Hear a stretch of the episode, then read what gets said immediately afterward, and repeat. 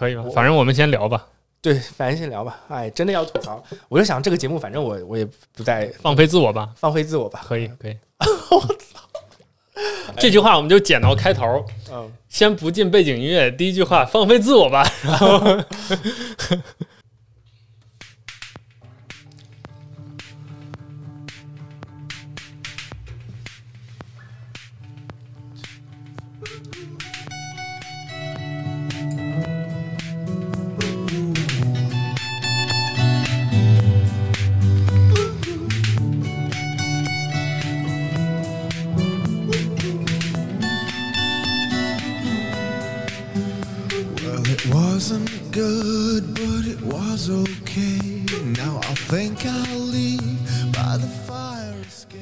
各位听众大家好，欢迎收听对讲机，我是主播大耳。今天我们邀请到的嘉宾是 Nick，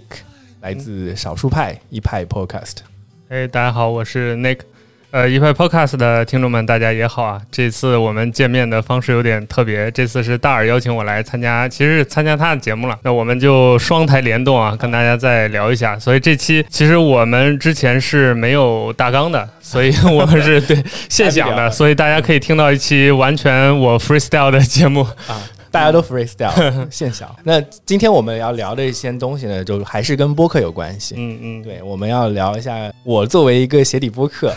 我们作为鞋底播客，你又不是鞋底播客，你不是啊？不，我鞋底了，常年鞋底了很久，只不过就是有机会入职少数派，所以能做一个相对比较大众的一个节目。嗯，那好，那我们就是两个鞋底播客来聊一聊我们做播客的一些故事。对，哎，首先我们得介绍一下鞋底播客是个什么回事啊？上次我们刚好跟一群朋友，一群鞋底播客来聊这事情，什么叫鞋底播客？鞋底播客是这个回事儿，就是我们有很多很大牌的，比如像啊少数派，你们的粉丝已经有上了10000了，这就是那个叫做头部播客。那大台对大台然后像那有几千个，比如说我们以小宇宙上的订阅数为例啊，那上了5000或者2000，这2000到5000吧，2000到5000再到几千，这个我们可以叫做臀部播客啊，腰部播客或者臀部播客，现在都这么分的啊。然后那剩下来的那些还没有到1000的，就是踝部或者说脚后跟播客了啊，已经很厚了，已经很厚了，那就踩着地面了。那鞋底播客的由来呢，就是说我们的订阅量已经低的不能再低了，还没过100啊。对，我现在全平台对讲机这个节目，全平台我加起来想想看啊，喜马拉雅有100个，网易音乐有100个。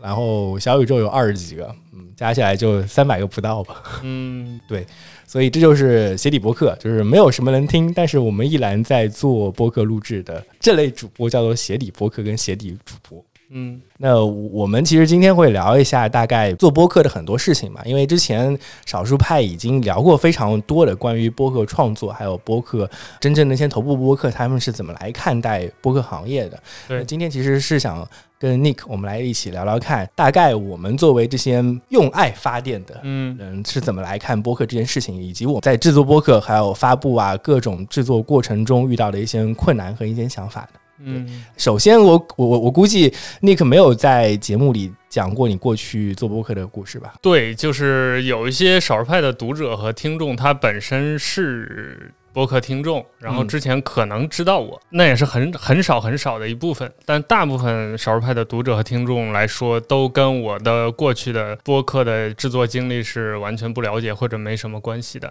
但事实上我可能是中国比较早的一批在听播客和做播客的。就我前一段在整理我那个年更都快凑不上的播客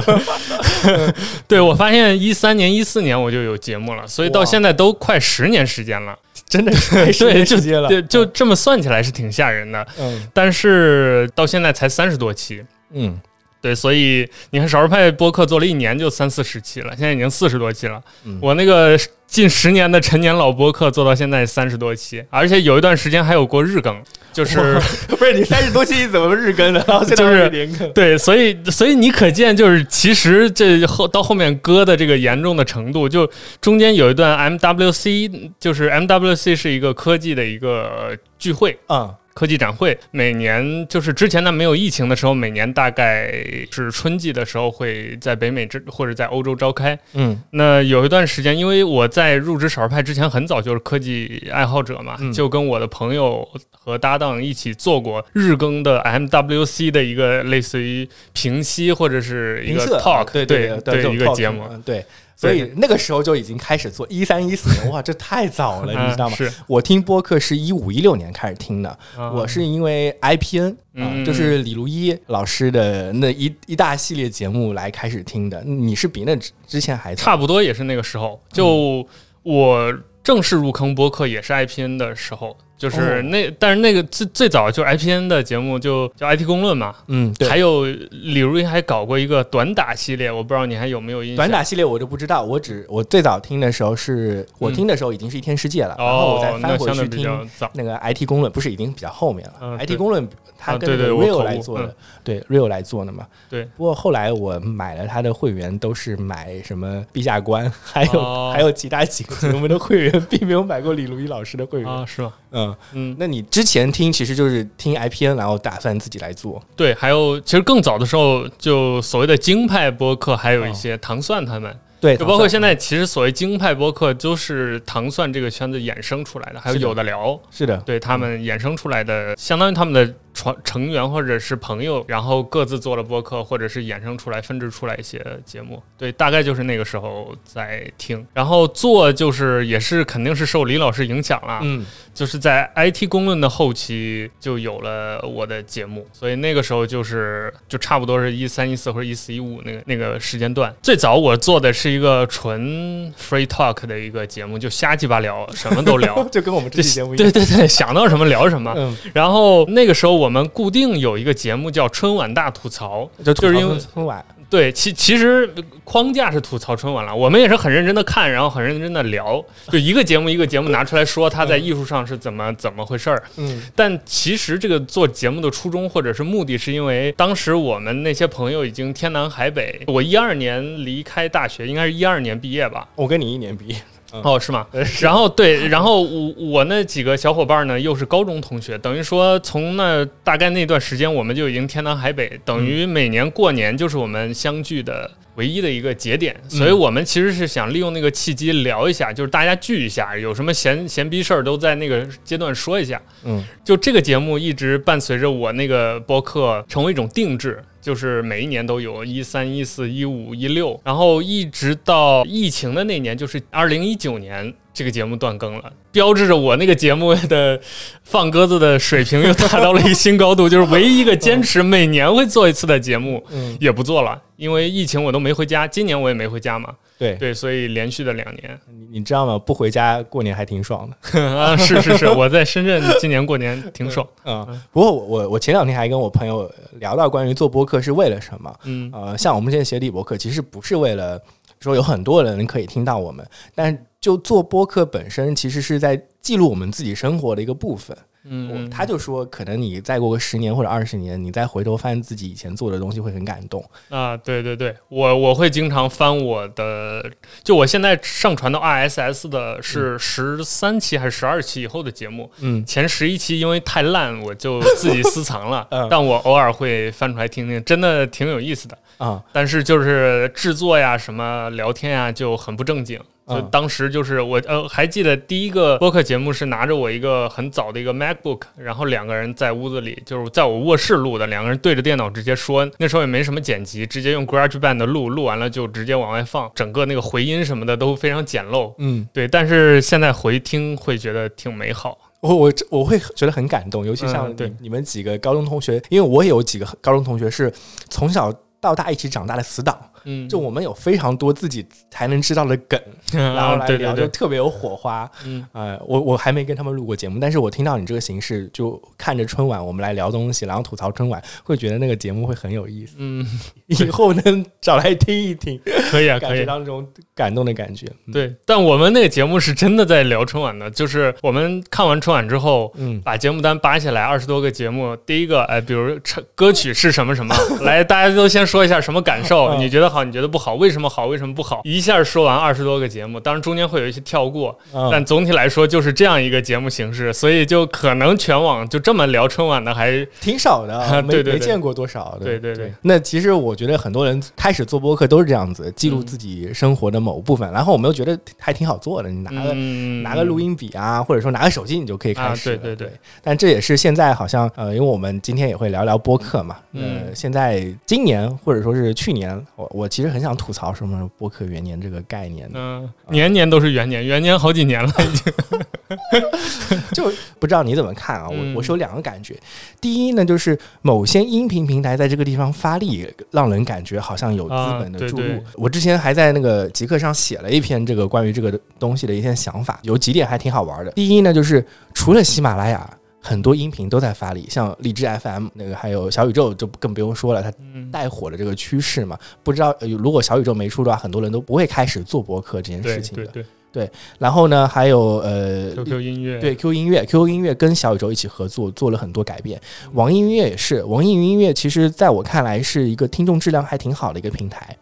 然后它那么常年累积下来，一直都没有把播客单独拿出来作为一个 tab 选项。它一直叫电台嘛，而且其实就是早先很多播客就是以那种电台的形式存在在网易云音乐上面。是的，甚至很多。现在关于电台跟播客的一些概念上的混淆，我觉得也没有一个定论到底是怎么回事儿。对，然后今年网易云音乐单独把播客拉出来了，甚至是涵盖了他把电台作为播客的一个子集的这种感觉。然后就是 Q 音乐加大投入，让人感觉很多音频界的大佬在加大投入，所以很多人说2020年是播客元年了。另外一个呢，我就觉得这件事情上很奇怪的就是喜马拉雅无动于衷。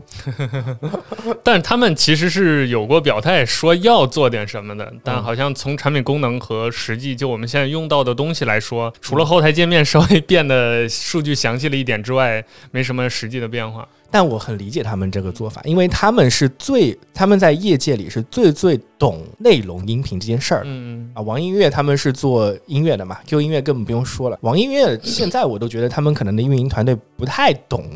播客这是怎么回事，因为我有一个功能一直在吐槽他们，就是说他们没有倍速播放，我很难理解播客这个东西没有倍速播放的。我不知道你怎么看，我听播客很多时候有些节目我一定要倍速播放，是啊，对。然后我就看他们的，好像他们产品经理对这个事情无动于衷。Show notes 也一直没有改，他那个 show notes 非常非常的简单，非常不利于听众去了解播客之外的一些文字上的信息。这点上我是觉得 QQ 音乐改变的特别特别快，就是立刻就上马了很多网易音乐做了很久的功能，比如说 show notes， 它 show notes 做的还挺好的。然后还有一个是语音识别，就立刻可以把你的讲话内容转换成文字稿。这个做的很快。还有一个就是最近它也有了识别你背景音乐的，因为 TME 本身是版权大户。今天下午在那个 Q 音乐的播客群里，大家都在聊这个事情，就是你上线了 Q 音乐的播客内容，它可立刻识别出来你里面用了哪些音乐。这几点我都觉得非常的暖心。是可能也是因为他的合作对象是小宇宙嘛，那小宇宙是一群很懂播客的人，所以可能有一些高人指点在里面，加上腾讯的执行力和他们的产品能力确实是不错的。对，所以只要有人能提醒他们这个东西是对的，他们肯定是基本上8-9不离10能做出来。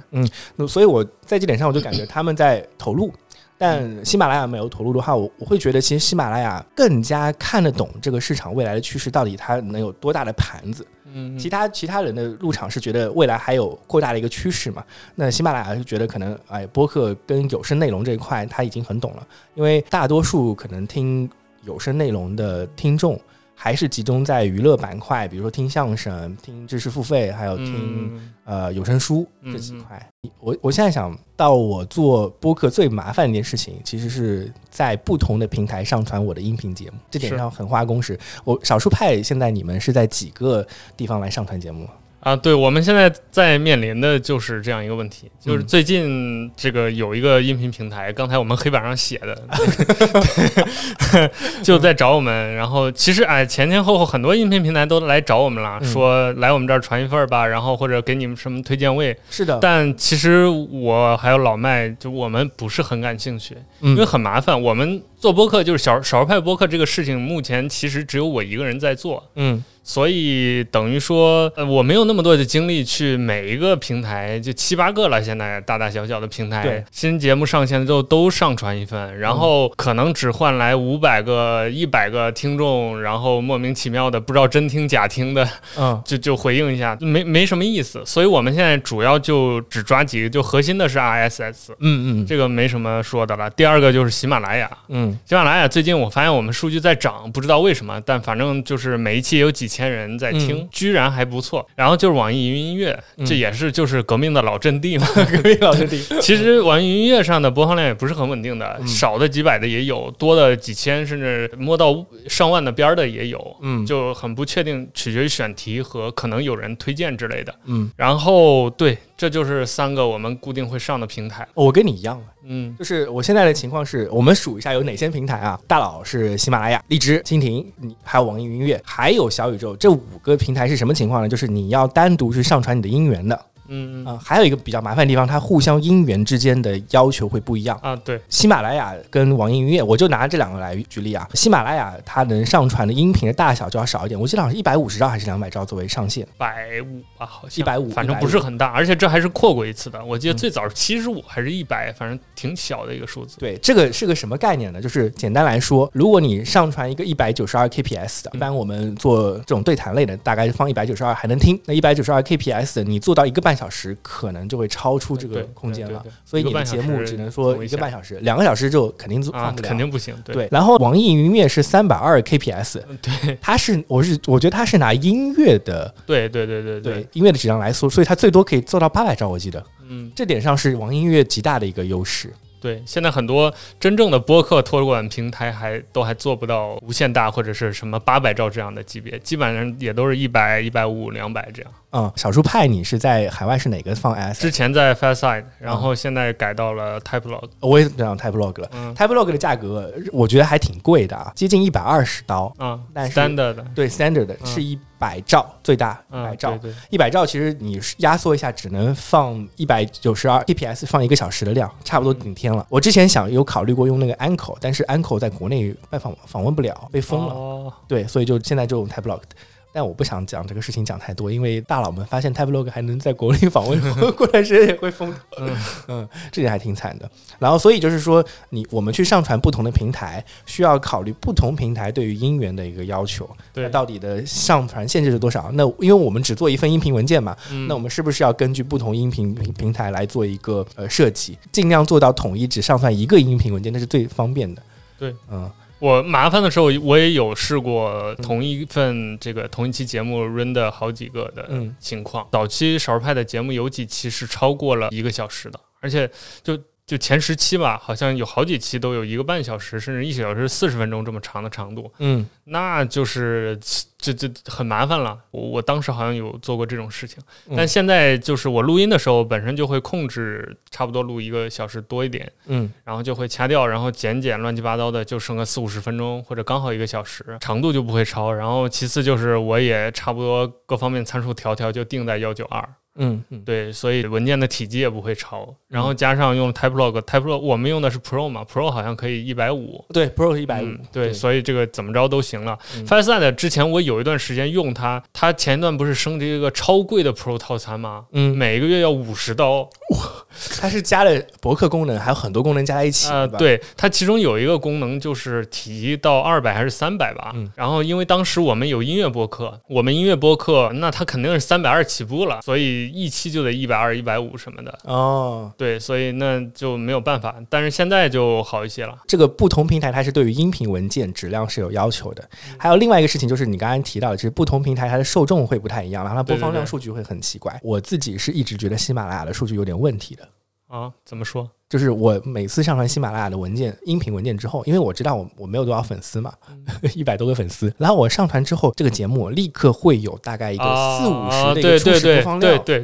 是的，是的，我也发现这个问题。对，我就在想，那到底谁会听这个节目呢？我觉得就是系统送的，就是为了让数字不是零，因为每次都是在四五十这个区间。是的，对，而且咱俩这个两个人碰到的问题还是一样的，那就应该是了。然后还有一个情况，荔枝还是谁也有这个问题，他可能就是想让我们听那个主播看到有播放量，会觉得哎，这个平台还有点希望啊。对对对对对。然后还有一个情况是说，他到底做不做 RSS 外链？比如说那个喜马拉雅跟荔枝是可以做 RSS 了，那说明我们的听众可以在非喜马跟荔枝的官方渠道听到你的节目。以喜马拉雅为例啊，它的后台就会记录 H5 还有包括你的小程序，还有包括其他渠道能听到你的一个数据，这点上网易云音乐是听不到的。网易云音乐我因为我之前觉得网易云音乐的音质好，所以我主推，比如说我在朋友圈里分享的是网易云音乐的，我每次都很想吐槽它的名字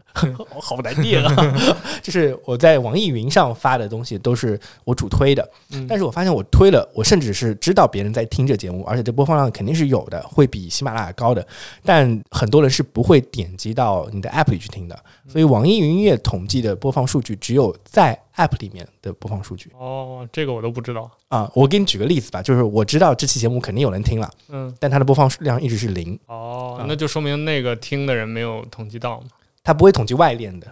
所以你知道 你为什么你不会发觉这个事情的原因是你不会有你的飞机播客播放量是零的。我是有，然后我还知道别人肯定听了，对，所以这点上网易云音乐为什么我一直会觉得它是个很好的播客平台，是因为它的质量非常的高，它有那个听众的留言，然后它的音频质量又好，然后就算啊，比如说以少数派为例，就算它的外链你不会听得到，不会统计它的数据，但是你的播放量还是在那儿的，它的播放量是准确的播放量，我可以这么说。但喜马拉雅就不一定了，因为喜马拉雅有一点我一直觉得诟病很多，就是它的播放量在那儿，感觉3-4千，你在那儿了，对吧？但没有人留言。同样的播放量数据，你拿到小宇宙上去，它留言可能就翻了好几番。我在很多播客里都看到了这种情况。但也可能跟它的平台的用户使用习惯有关，因为它很多人确实是靠搜索、靠浏览、靠推荐这样进来的，所以他可能点着点着就听到你这个节目，听了一段，那这个统计数据肯定是算进去了的，但是至于他听了多少，或者是他是不是真的投入在这个节目当中，其实是特别不好说的。尤其是比如说像少数派的节目，就跟喜马拉雅它本身这个大盘子的听众群体天然的不契合嘛，所以我们早些年只是象征性的意思一下放在了喜马拉雅上，并没有指望它真的有多少人在喜马拉雅上听。然后包括我们站内的用户也很少说你喜马拉雅上为什么没更新或者没有上传的，都是问 Apple Podcast上怎么听，或者是我们推荐过的那些独立的所谓泛用型播客客户端怎么听，对，然后偶尔有人问一下网易云音乐上怎么听，还有问的比较多是 Spotify 上怎么听，对，所以换言之就是我们的听众和喜马拉雅这个人群不是一个人群，就对对对对，所以我们的节目也是在上面就是留言就完全的风格啊，就我都没法接话，就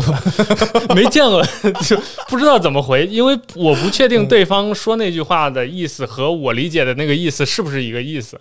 对，所以只有那种鼓励的或者说好的我也能简单回一下谢谢啊，感谢支持什么的，然后他如果发表一些观点我就会困惑，你知道吗？就是我真的有朋友遇到过这情况，另外一档节目的朋友他们在荔枝 FM 上放了节目，并且播放量也可以，下面也有人留言，但是他看完那个留言的直观感受是这个人可能没有听过我们的节目，因为就是有点好像完全对不到他的节目内容，这种感觉，所以我会感觉可能真的很多平台他们为了吸引主播进去真的也是想了很多办法我觉得这么来说吧，对，但我现在如果那个 Nick 你自己来说，你自己做一档博客的话，因为那么多平台肯定会有很多工作量嘛，那你自己做这个流程的话，你现在只选3个平台，你会上哪些？如果是我的节目啊，那就以我自己的那个节目举例吧，我上的也是这3家啊，RSS、喜马拉雅和网易云音乐啊。网易云音乐我想起来就传一下，想不起来就算了。哦，对，我之前是有过全平台传的。就是荔枝 FM、蜻蜓 FM， 就是4大家，就是有牌照的这4家，还有就喜马拉雅、荔枝 FM、网易云音乐，还有蜻蜓 FM， 还有听伴叫什么来着？Icon 是一个竹鼠还是一个什么的那个，我都不知道这个平台，完全不知道，就是反正就是有支持苹果托管的这4家嘛，这4家我是传的，然后加上 RSS， 当时有过这样的，就反正我做一期我就咕咕传一期，随着我的号相继被封现在剩下的就是这些。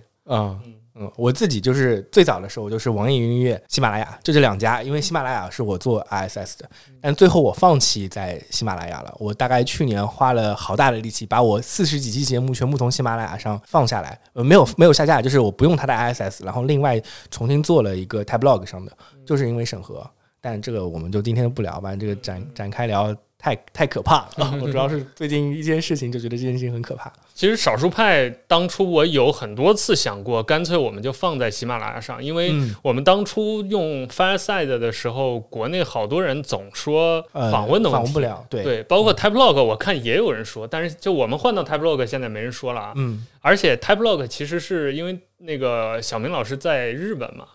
然后他又是中国人，他是给大陆做过线路优化的，原则上来说应该是没有问题了。但我也看过别人反馈，别的我知道他在用 Typlog 的主播就说你们台怎么听不到啊什么之类的乱七八糟的问题。但总而言之吧，就当初因为这个投诉我们的人很多，包括我 Apple ID 是美区的，我看不到中国区的评论，我偶尔用同事的那个 Apple ID，就是用他的手机看中国区的 Podcast， 就 Apple Podcast 上的评星的时候，打1星的打2星的都是在底下骂，听不到，对，就反而是到美区4.5星还是4.7星，就是完全没有人说这个事情，这就说明就是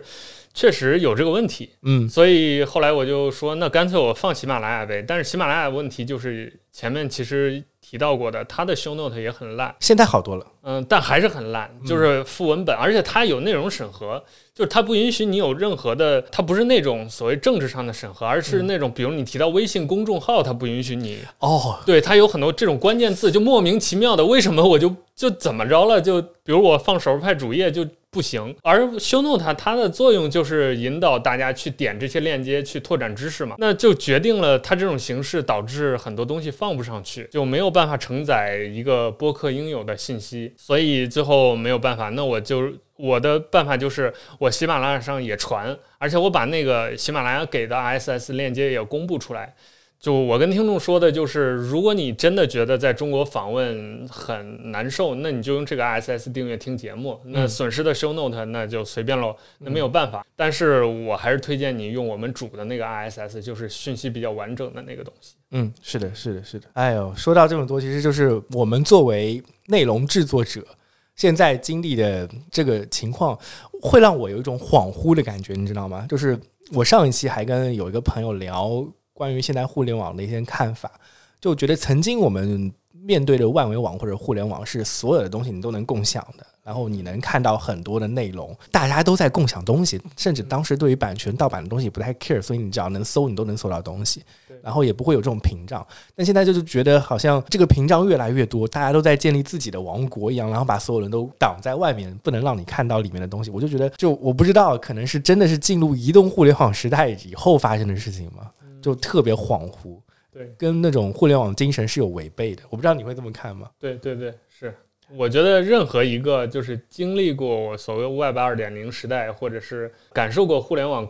开放互联网精神的人，都会有这样的感受嘛。对，而且这个事情肯定也跟就国内的这种经济上的竞争啊，就国内包括我们国内有 BAT 这种格局的形成啊等等，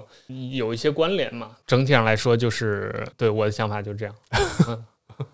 哎，这个问题其实很难展开来说，我估计得剪了。后面我觉得前面有那两个讲到审核的事情，我都在想要不要剪，但是我可以吗？反正我们先聊吧。对，反正先聊吧。哎，真的要吐槽，我就想这个节目，反正我也不再放飞自我吧。可以。我操！这句话我们就剪到开头，先不进背景音乐。第一句话，放飞自我吧。然后哎，我真的是有段时间，前2个星期我真的抑郁了，因为这个事情，你知道吗？我没有想过，因为我讲的，就是放了那2个字，你知道吗？就整个节目都没了，就不仅是整个节目都没了，就是我可以说一下我被那个节目下架这个经历吧。就是我曾经在喜马拉雅上有很多节目是被下架的，那节目下架的原因是什么呢？因为用了音乐，因为喜马拉雅没有中文音乐的版权。其实他今天我听到说好像是喜马拉雅没有任何音乐的版权我也不知道他到底有多少，反正他音乐版权是他一个老大难了。那有这个问题，那我就曾经上过很多外文音乐，英文的或者日文的没有下架。有一期我做了一个叫我是歌手推歌会，就是我找了一个参加过我是歌手节目的观众，然后来聊聊我是歌手的那个这个节目的情况，然后中间我就插了很多我是歌手的音乐了，这期节目就没了。所以我最早对于喜马拉雅的认知就是说音乐版权它肯定是得考虑，估计是我是歌手的制作方可能看到了这个，或者是他们有一个什么要求吧？应该是喜马拉雅会审核一下这个，就是中文区的音乐它都会去做一个自动审核，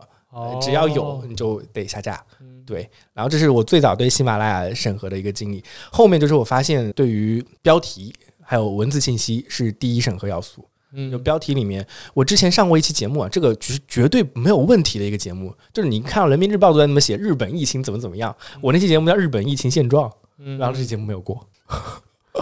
莫名其妙，这真的是莫名其妙。然后我就把那期节目就换成了另外一个，就什么叫什么东京胜利者这种那个题目啊，这期就过了。然后这是我最早的遇到的情况。所以喜马拉雅我的节目是大概你有1/4是听不到的，因为全部是上架不了的。然后后来我发现网易音乐所有的节目都能上架，没有问题，全部能上架了。网易音乐就在审核上还挺松的，所以我特别喜欢网易音乐。然后就是如果放飞自我的话，就说那个前段时间小宇宙这个事情让我觉得，我还挺担心的，因为我很喜欢小宇宙这个平台，因为它确实给这个业界带来了很多的新的活力吧。但因为极客之前的情况，它遭受了一个那么大的一个打击，那么多人喜欢它，结果因为某些原因，它被下架了那么久。然后他东山再起能重新来之后，他就在那个地方，我自己当时写的就跟真的被淹了一样。对，但是我是一直都有心理准备的，而且就是他们的整个的这个对于内容审核的严格的程度，我是有心理准备的，就如果你觉得不合适，你下了那就下了，我就不会去 argue 这个事情。对，因为他们确实之前是可以说致命打击嘛，就因为这个事情，所以他们现在有这种内部的比较严格的要求啊、审核啊、管理啊，我都觉得至少是可以理解的。就虽然我也觉得审核有各种各样的问题，但是我理解他这么做，因为他是一个商业公司嘛。对，说白了，大家都不容易。就理解吧，毕竟他也是为了业界做了很多事情。对，我当时真的是那段时间的心理抑郁，然后憋着一肚子的火。我当时是在测试小宇宙的第0期的功能。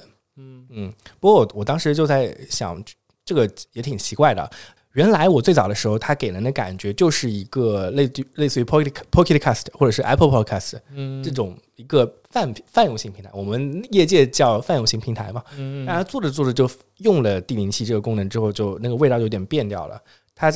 好像在做一个平台，像喜马拉雅这样的地方。我会有一个问题，就是说，如果他这么做的话，那喜马拉雅要是觉得小宇宙是我播客方面的竞品，那我以后不给你 RSS 可以这么操作吗？但我觉得 RSS 这个事情，它是一个本身是一个开放的东西。它如果不给，那就真不给了，因为它从技术上，它没有办法在 RSS 里头写一句话或者写一行代码，说一旦识别到客户端是小宇宙，然后你就识别不到任何信息，它做不到这个。对，所以我觉得可能喜马拉雅会想别的办法去做别的事情嘛，因为现在喜马拉雅允许主播，就是他给主播开放 RSS 这个功能，就是希望他借力 Apple Podcast 这个平台去辐射更广的人群嘛。包括他的节目，什么郭德纲相声，我记得就是常年排第一，就是托管在他上面的嘛。对，所以这是一个很大的流量来源。所以我觉得喜马拉雅应该是想清楚了这件事情的，而且已经这么多年了，他开放这个 RSS， 所以他应该是想清楚了，就是我开放这个不会对我本平台的核心内容有任何的冲击，而且其实确实喜马拉雅自己的盈利点都在于他买断的那些有声书的版权呐，还有请一些什么老师上去、明星上去讲课呀。对，主要盈利点在那个，所以像其他人等于用它的 RSS 也是在为它带量嘛，即使是从竞品那里带量也是给它带量嘛，所以我觉得它可能不会特别在乎这件事情，除非就是有一天小宇宙真的做得特别好，它的内容的这个对于版权的这个挖掘已经影响到喜马拉雅那边守护自己的盘子了，那他们肯定就会有冲突，比如同一个主播两边都想抢，或者同一个内容两边都想抢，同一个书的版权两边都想抢，但我感觉啊，小宇宙可能不会往喜马拉雅那个内容的方向上走，他可能就现在来说，小宇宙做的几档付费的栏目，不管是合作的还是他最近跟新事项自己做的那个，都是还想往我们就现在所谓播客圈的这个，就选题还是在我们这个圈子的视野范围内的嘛。对，所以我觉得短期来说，他俩不会直接有任何的竞争吧。但是我从长期来看，就感觉我当时觉得小宇宙不会有竞争，但他跟 Q 音乐合作往上走的话，就会有竞争了。其实这个东西不是小宇宙跟喜马拉雅的竞争，体量也不一样，其实是 Q 音乐跟喜马拉雅的竞争，因为 Q 音乐现在做的很多事情就在把这块他想做起来，把内容生态给做起来。对，甚至之前我有一个事情，就是因为你前面也说了，喜马拉雅很大一块在有声书上面，有声书是版权嘛，那它有一块版权是来自于阅文的，就起点那块的那些小说，那这个小说主要的版权全部在腾讯自己手上嘛，那腾讯真的要扶持自己的 TME， 他们内部是可以打通的。是，理论上是，但现在不确定的另一个因素是腾讯做产品也是叫什么熊瞎子掰棒米，就是前面掰着后边扔着这种感觉，所以这个产品能维持几年，或者说 QQ 音乐对于播客的关注能到什么程度，包括未来它是做我们心中的播客呢，还是做喜马拉雅那种播客呢，其实不确定的因素挺多的。就现在来说， QQ 音乐的播客想做一种类似于小宇宙的小而美的状态，对，但是就是它这个做精品的这种想法到底能做多久，包括将来比如修仙小说进入 QQ 音乐之后会成为什么样，其实都不好说。所以我们可以看到，就是这两年大家有很多动作之后啊，确确实实有很多人就开始做播客了。然后今天其实我找 Nick 来聊呢，是因为有一个我们有组织了一个活动，我觉得这个活动还挺有意思的。包括少数派也是我们这个活动的那个参与方之一，也是主要的主办方之一，所以我是想把这个活动在这个节目里做一个推广，介绍一下，对，介绍一下，恰饭起来了，其实也不是恰饭了，是这样子，就是我们一群在华南地区的小伙伴，我们是主办了一个论坛，这个论坛呢叫 Number One，南波湾，就是华南的南，播客的播，还有湾区的湾，我们是基于一个大湾区做的一个线下论坛的活动，初衷是这样子，就是我们在深圳跟广州地区其实有非常多的听众朋友，我们听了很多的节目，你可以看到很多报告，华南地区的听众是很多的。最近几年来也冒出了一些我们在做播客的，比如说少数派，还有像那个说的全是梗，还有像那个吹水不插嘴，他们几档脱口秀节目，我们都是在深圳这边来做。但一直以来我们跟所谓的京派跟或者说是海派那边，北京跟上海那边的区别就是说，我们这块地方没有那个氛围，说主播会在一起来联动，或者说我们有些活动吧，在这边做。所以我在深圳做播客之后，我就特别羡慕北京的朋友跟上海的朋友。像北京朋友，他们有一些什么播客公社做的一些脱口秀的活动，跟播客相关的，还有播客一下他们做的活动，我觉得特别有意思。包括上海的，还有 JustPod 他们做的那个 Portfest to China， 我都一直觉得哇，那特别有意思。对，我之前就一直想说他们的活动能不能来深圳做，但因为档期排不过来啊，可能就一直没有深圳的计划，所以我跟几个小伙伴合计了一下之后，我们就打算做一档做一场自己的基于深圳的一个这种线下论坛的活动。那这次活动呢，我们也邀请到了JustPod 的杨毅老师，还有那个生动活泼的徐涛老师，还有津津乐道的朱峰老师，几位来自北京、天津跟上海的播客从业者，还有著名主播来给我们做一些分享，有点像技术下乡的味道。对，这三位应该是听播客的同学都不用再过多介绍的。对，他们做的播客常年排居在真正的天花板播客吧，可以这么说。对，而且他们自己本身也都是真正在全职在做播客，对对对，这个挺不容易的。对，所以我们邀请到他们呢，也是希望他们的经验能给深圳跟广州大湾区这边真正热爱播客、想从事播客行业的，或者说把播客作为自己的一个爱好，也都可以。就是你们对这个事情有兴趣的，你们可以听到一些行业大佬的一些业内见解吧。除此之外呢，我们也是有少数派啊，Nick 到时候也会作为嘉宾，就是。露个脸逛一下对 Nick 还有那个说的全是梗的 Robin 老师两位作为深圳的代表来介绍一下我们深圳还有包括我们跟深圳跟播客的故事这些主题。所以这期节目呢，就是我们也是 聊一下关于我们俩作为曾经的鞋底主播然后现在想做一些真的为大湾区的播客行业做一些事情，然后举办这个活动，希望到时候有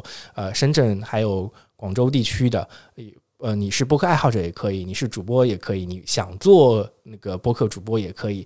希望到时候有时间能来。那我们的活动时间呢是在4月25日，那虽然是周日啊，但当天是五一假的调休，要特别提醒一下，如果真的想来的话需要安排一下你的工作时间。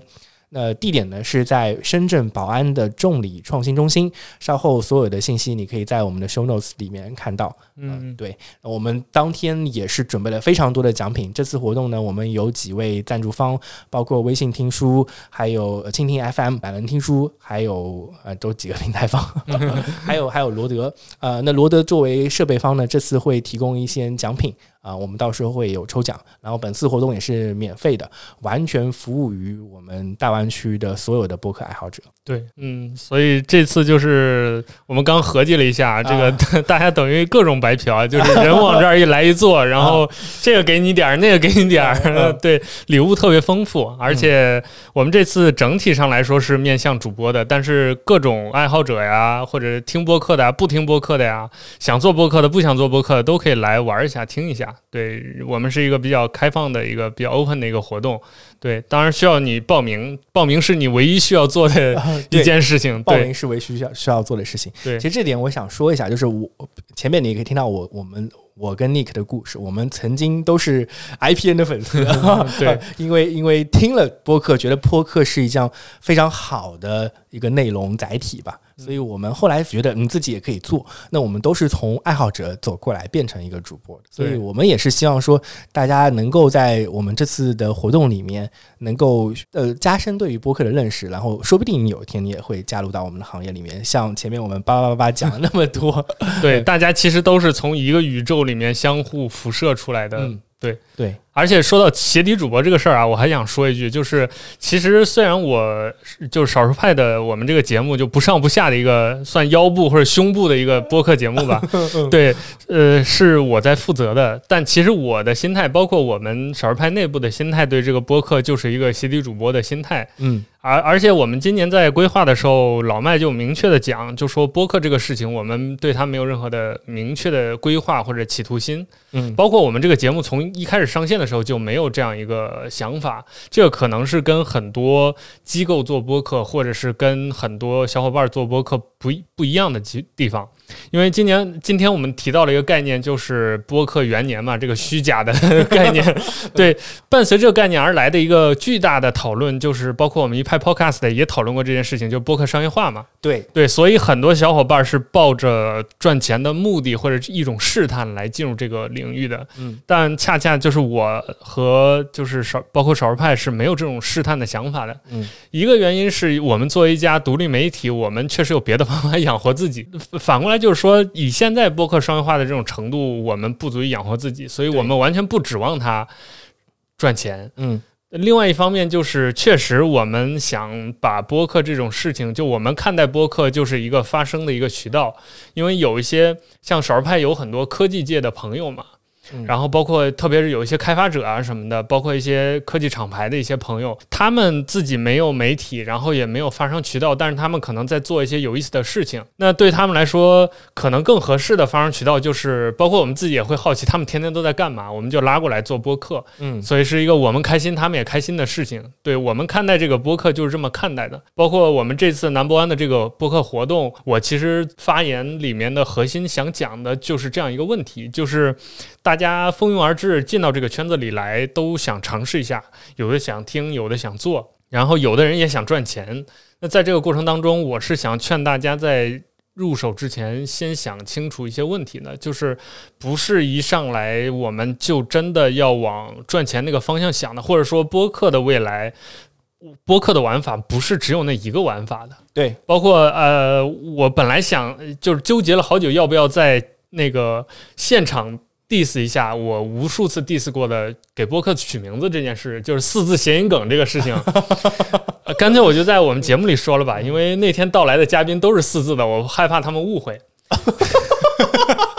没有没有，有五个字的，说的真是个五个字的对，当然其实我想说的这个事情是什么，就是我之前很多次在不同场合反对过新节目的主播给自己节目取名字不要再用四字加谐音梗这种搭配了。当然我其实就是准备在会场上说的，有这个计划在会场上说的原因是，像杨云老师还有声东击西、津津乐道他们的节目虽然是四字成语，但是首先他们不是谐音梗，其次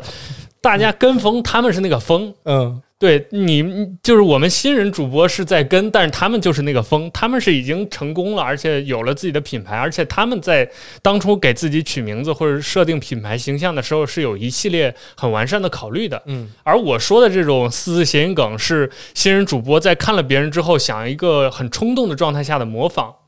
那别人四字我也四字，别人谐音梗我也觉得谐音梗，于是就导致什么，我们打开小宇宙，打开喜马拉雅，打开 Apple Podcast， 你看新人推荐上面10个节目，我那天数了一下小宇宙上的新人榜10个节目7个都是4个字，然后会时不常的赠送你2-3个谐音梗，就非常的无聊，导致我们中文就是中国大陆区的中文播客大家的趋同性非常强。而这件事情我觉得非常的应该说非常的令人担忧，就是我们播客元年了好几年了，一直元年到2021年了，大家为什么进来做播客还是在做一样的东西，包括我们分享也是动不动就是谁的个人分享，谁和他的朋友的观点分享。就我是希望大家多做一点真正的鞋底播客，就多做一点像大耳朵节目这样的节目，就是我有自己的想法然后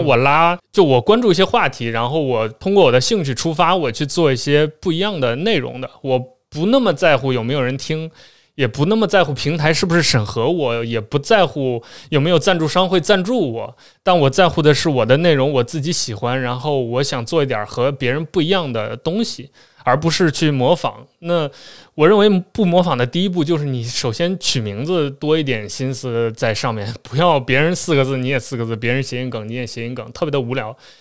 当然我不是反对谐音梗啊，我自己是很喜欢谐音梗的，就我觉得谐音梗玩好是一种很幽默的技术比如说苹果发布会它每年的邀请函都在玩谐音梗，嗯，对，比如说那个今年的就马上要开的苹果发布会好像是什么20号，对 Spring is late 还是什么Spring 就是弹簧嘛，同时又是春天这其实就是英语谐音梗苹果这么玩已经玩了无数次了，但我们觉得喜欢是因为它是一种带有文字艺术性质的调侃。但是当大家把这种作为烂大街就是懒省事儿的一种方式，就是你这样我也这样，然后我不知道怎么了我就天然的觉得我的名字应该4个字，这说明这个节目的主播没有想清楚自己想做一个什么东西。我觉得这个可能是就是我们新人主播最需要面对的一个问题，就大家不要再做一样的东西了。你知道吗，我们的徐涛老师即将在他的自次分享中来分享关于怎么去孵化你的想法变成一个播客的一个过程。对对对，我也是因为我作为参与者提前透题看到大家的这个对，而且我又是第一个发言嘛所以我就想先讲一点比较基础的。你知道我听到你讲那么多之后，我就特别期待我们这个活动，就是真的我会觉得，因为我们的活动除了5位资深主播分享你们的播客故事跟播客想法之外，还有个圆桌论坛我就特别想现场 diss 一下这几个谐音梗这生动活泼你们有问题其实他们这几个台包括生动活泼是他创立第一期我就在听的所以我对徐涛老师的印象特别好虽然他不认识我但是我认识他对，其实我们见过面但是我猜徐涛老师应该不认识我就总而言之我对他们的印象特别好，包括忽左忽右的第一期我也是从第一期开始听的所以整个现在我对他们的整体的观感都是非常好，因为他们的节目其实一上手就是用我的话说就是职业选手在做这个事情。是的，对，他们是想得很清楚的，包括他们取这些名字也都是跟他们的文化就是有关联在里面的。包括像我的节目，我自己那个节目本来叫 Nick Talk 嘛，是没有中文名的，但我现在倒过来给它取了一个带有谐音梗性质，而且浓浓谐音梗性质的名字叫尼克陶克。它其实也是就是大家就我朋友相互之间以这种直译英文方式聊出来的一个谐音梗，对，它是有东西在里面的。所以我说这个还有一个原因，就是我有观察过近几年台湾和香港，特别是台湾地区的播客，对，这几年他们成长也很快嘛，我就有对比过他们的，比如同样10个新播客出来，4字的概率就要小很多。我觉得这可能跟一个圈子的使用中文的这种习惯是有关系的，对，所以我觉得这算是一个小小的观察吧，就我想通过这个名字这个事情跟大家说独立思考这件事情的重要。我听到你讲那么多，我在想我的节目啊，我的节目叫对讲机啊，也是玩了一个谐音梗，因为啊，对，是那个鸡，对，那个鸡是就是 chicken 那个鸡，对对对对，就是小鸡的鸡，包括那个 cover 都是一个 cover 那个我以前在节目里解释过，那是八大山人的话，因为我很喜欢八大山人，所以那是八大山人的话。然后另外我还做了2档新的节目，也都是4个字的，一档叫民生书店，就是专门我去讲漫画评论的。我是自己经历过非常久的一个过程，就是因为听到了播客商业化这个播客元年，这2个巨大的机会好像摆在你面前，你好像有一个很大的蛋糕在那儿，你能自己咬到一口，所以我当时就也有很多冲动去想做商业播客，或者做怎么样的东西，或者考虑过变现的事情，我考虑过非常多的这方面的想法。但最后在经历了很多事情之后，包括什么审核问题，包括平台问题，各种问题经历过之后，我觉得我回归初心，说我真的为什么想做播客的原因可能就只有2点。第一点是我觉得它是一个还挺适合我的做个人表达跟内容创作的一个渠道。你内容创作有很多形式嘛，拍 vlog， 拍视频，写文章，做播客也是一种。那我觉得做播客可能是让我觉得最舒适跟最适合表达我自己的，这是第一点。另外一点我觉得很关键是我觉得做播客是一件很酷的事情，那我能把我在里面能感觉到我自己好像还挺酷的，对对对，那这点上我觉得就是回归本心嘛。不管你是有什么样的目的，你看到很多人在做播客，他们的题材有什么样的一个方法，或者说他们的题材为什么那么吸引人，这点上我的想法跟你很像的，不仅是名字问题啊，还有内容上也是。对对对，我看很多小播客或者说斜体播客，他们想开始做的时候在聊什么呢？也在聊电影，然后也在聊文化泛娱，我们经常提这叫泛娱乐或者泛文化领域。对对对，很多时候你真的想想看，你是聊不过那些真的大牛的。你同样唐人街探案3唐探3出来了，一堆人在聊，那你的流量永远会被所谓的大主播有优势，你就被碾压，你的节目就很难被别人听到。那与其如此，你就真正想想看你自己作为个体，你有什么地方你是酷的，把这个部分表达出来，你也会找到自己的。对对对，包括其实我在那天想分享的主要就是这个事情，就是我有观察到很多主播，就像你说的，比如别人在聊电影，然后他看了一部电影，他也有表达欲，他就为了满足自己的表达欲，然后开节目拉了一堆朋友来聊，然后这个时候就会出现问题，就是因为他是为了满足表达欲而很冲动的做了这样一期节目，但是他又会很矛盾的去模仿那些大平台，比如一些很商业或者做得很好很正规的平台的那些节目的做法，去给大家什么做公众号啊，然后各个渠道分发呀，然后节目里口播呀，弄得正经八百的，于是就导致他这个节目的状态和定位都是不伦不类的。他一方面看上去好像很希望听众来听他的节目或者订阅他，但另一方面他聊天的质量或者说他的选题又没有办法给大家同样比如订阅声东击西或者忽左忽右带来的那种价值，所以就导致他的节目就很尴尬。所以对，我的意见跟你是一样的，就是与其这样，你还不如想清楚，我做一个节目我到底是要挣钱还是要说话。如果你是说话你随便，对对，你随便，就像我自己那节目，就我每一期选题都不一样，然后我也不无所谓听众是谁，而且我甚至都不太在乎别人对我的那个节目，就我完全不在乎对别人对我的评价，以及不太在乎别人对我的夸奖。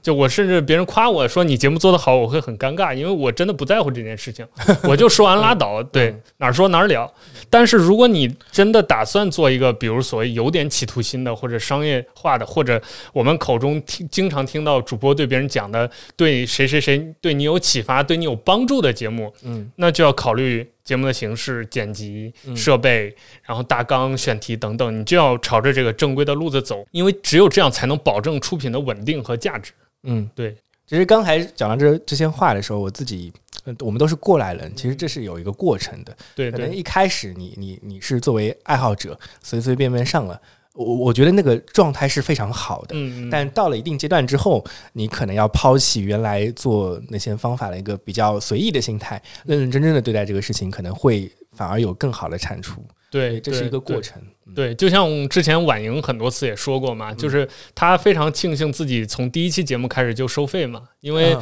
如果没有人给她钱的话，她可能10期以后就割了或者怎么样的。对，就他可能很难坚持下来，反而是因为他赚了钱，他要负责任，他才不断的搞设备、学技术，然后到处找博物馆聊，一直做到今天变成一个很稳定的一个节目。没错没错，所以不管做什么事情都得用心来。嗯，是。对，我最后也是安利一下我们自己那个活动啊，4月25号。那这个活动我有些私心，因为他的节目他的主题名字啊，我不知道 Nick 有没有关注他，他的名字叫做播客主播都会互相吸引的。你知道这是什么意思吗？不知道，我是直接就拿到你们的海报了。其实这里是我有一个私心，就是我们前面聊了那么多做播客的事情，然后我为什么会取这个名字呢？就是当我开始组织这个活动的时候，我发现好多播客主播就像我们这些鞋底主播一样，都对于这件事情有期待，然后他们也想做一些什么事情，然后慢慢的就大家就聚在一起了，然后眼看着这个活动就有些声势出来，有些效果出来。包括当我去邀请这几位徐涛老师、杨毅老师跟朱峰老师的时候，他们也给我们这个活动提供了非常多的帮助。我就感觉大家都希望这个事情能做得很好，然后我们都是为什么呢？因为我们都是热爱播客这件事情的，所以我就感觉，我沿用了一个梗，这是一个JOJO的一个梗，就是JOJO里面有一个说法是关于替身的，就是所有的替身使者都会互相吸引。然后，如果你看高达的话，高达也有这个梗，就是 New Type 都会互相吸引的。对，所以我老是有中二病，觉得自己可能也是一个 New Type， 可能如果建设到我的话，我也会变成一个替身使者。所以就我会一直觉得做播客这件事情是对于你自己的能力上的一种很特别的一种部分。我在上次大家聊为什么做这个播客主播都会互相吸引的时候，我给他们解释过，说我觉得播客对于我个人来说，它就像是我的一个替身，它是我灵魂的一部分，我可以跟他进行对话。虽然我现在是跟 Nick 聊，但实际上是跟我自己的。对，其实是一个自省或者自己跟自己对话的过程。对，而且你能特别感受到自己的成长，有变化的地方，而且是你在不停的听自己表达。我们每次做完这个节目之后，他可能要剪辑的时间还会有很久，你会一直听自己讲话。对对对，你会更好的认识到自己，所以相对来说你也是有了成为播客主播或者说是替身使者一个能力。所以我觉得为什么会举办这个活动呢？因为我们都有这种特质在，我们都会在做一种跟灵魂相接触的一种表达，所以我觉得我们都会吸引到一起，然后把这件事情做下去吧。对对对，现在就是我觉得播客这个圈子很好的一点就是我们现在还处于一个大家愿意相互帮助，就是你在群里看到一个人他说问你怎么做播客，你会发现很多人围上来给他解答的这样一个时代。对，这是非常好的，就是对于创作者来说是一个很令人激动的一个时代，尤其是包括大家对于技术的关注，对于播客内容选题的关注，对于播客未来的关注，这说明大家还是就整个这个行业还是在往上走的。所以如果我们听众当中有想进到这个行业里，进到这个圈子里，而且这不是一个封闭的圈子，就是没有所谓的真正进出的那一刻。对对，想变成一个主播或者想聊点什么，其实现在此时此刻就是你最好的一个时刻。李如一跟你说过一模一样的我特别喜欢李如一，然后李如一就说当别人问他什么时候是做播客最好的时候，他说任何时候。因为播客这件事情是好玩的，所以任何时候做它都是好玩的。对对 对， 对，我们前面聊的时候我真的有太多想聊了，包括我特别想安利我们现在在做剪辑的那款软件叫 Reaper，因为很多人我听到很多做播客的朋友会因为剪辑问题还有技术问题所烦恼，然后我自己作为一个不是付费玩家，就是在找那么多的音频的软件的时候，我就用到了 Reaper， 然后就感觉特别喜欢它。本来想聊多一点关于这技术内容的，发现我们已经聊了大概1个多小时了。这些关于音频软件使用的，在少数派里面你都可以看到很多教程。对，其实我们听众可以给大耳或者给在少数派的这个文章下面留言，如果大家关心 Reaper 的使用，或者是比如播客剪辑软件怎么选呀、怎么用啊？首先是我们确实有计划出这个教程的，就我搁了1年多了，已经、哦、就马上要来了。对，然后对我会回去催一下大家，然后把这个事情赶紧做出来。其次就是，因为 Reaper 最近就是那个 Ultra Scale。对，超音速最近有大改版哦、对，所以如果大家有问题可以留言，我们有看到针对性的可以解答一下。对，也说不定我们下期什么时候再跟大耳一起再联合出一期节目，我们就专门聊这个播客剪辑当中的一些事情。因为之前其实少数派我做那个小系列就是和播客人聊播客，其实今天也算这个系列其中之一了。对对，就是我们没有聊很技术的问题，虽然找婉莹那期是从头到尾把这个事儿捋了一遍，但是涉及到很多细节的，对细节还是没有聊到，因为这个事情真的是三言两语很难说清楚。包括其实我听到过听众跟我讲说，你要不用播客做一期这个如何剪辑播客的东西，有点难哦。对，就是很难操作。我可能能口述大家这个过程是什么，但是具体到比如你点哪儿，你操作哪儿，哪个按钮是哪个，还是不如图文或者影片来的直观。哎，这点上我倒是听你这么一讲，我有一个新的想法，就是过去我所有看 Reaper 的，就是 Reaper 这个东西特别难找它的教程。我尤其是我们刚才讲的那个 Ultra Scale， 它只有德文版的教程，一个 YouTube 的视频，那很难。但是我想，如果我们能做一个什么事儿呢？因为我们日常的操作是眼跟手、眼跟耳朵嘛，两个东西来接收信息。那如果我去看一个教程的话，我只能看它的视频跟它的声音，我不是不能一边用一边来试的。那如果你做一个音频，我们可以告诉我们的听众这么来，就是说你现在打开这个软件了吧，那你就跟我一步一步来点，我告诉你点哪个就点哪个，对吧？对，这样子它的效果反而会可能比你单独看一个视频要好，因为你看完视频还要切换到音频界面来再去操作。那你听播客的话，就是完全在音频的界面，那个音频剪辑软件的界面里，听着我们一步一步教你来这么点。对对对对，这个说不定挺有意思。哎，说不定挺有意思，我们下期可以做这个事情。可以可以。好，那这期节目我们差不多也是聊到尾声了。那非常感谢 Nick 来参加对讲机的节目录制。哎，你可以说非常感谢大耳来参加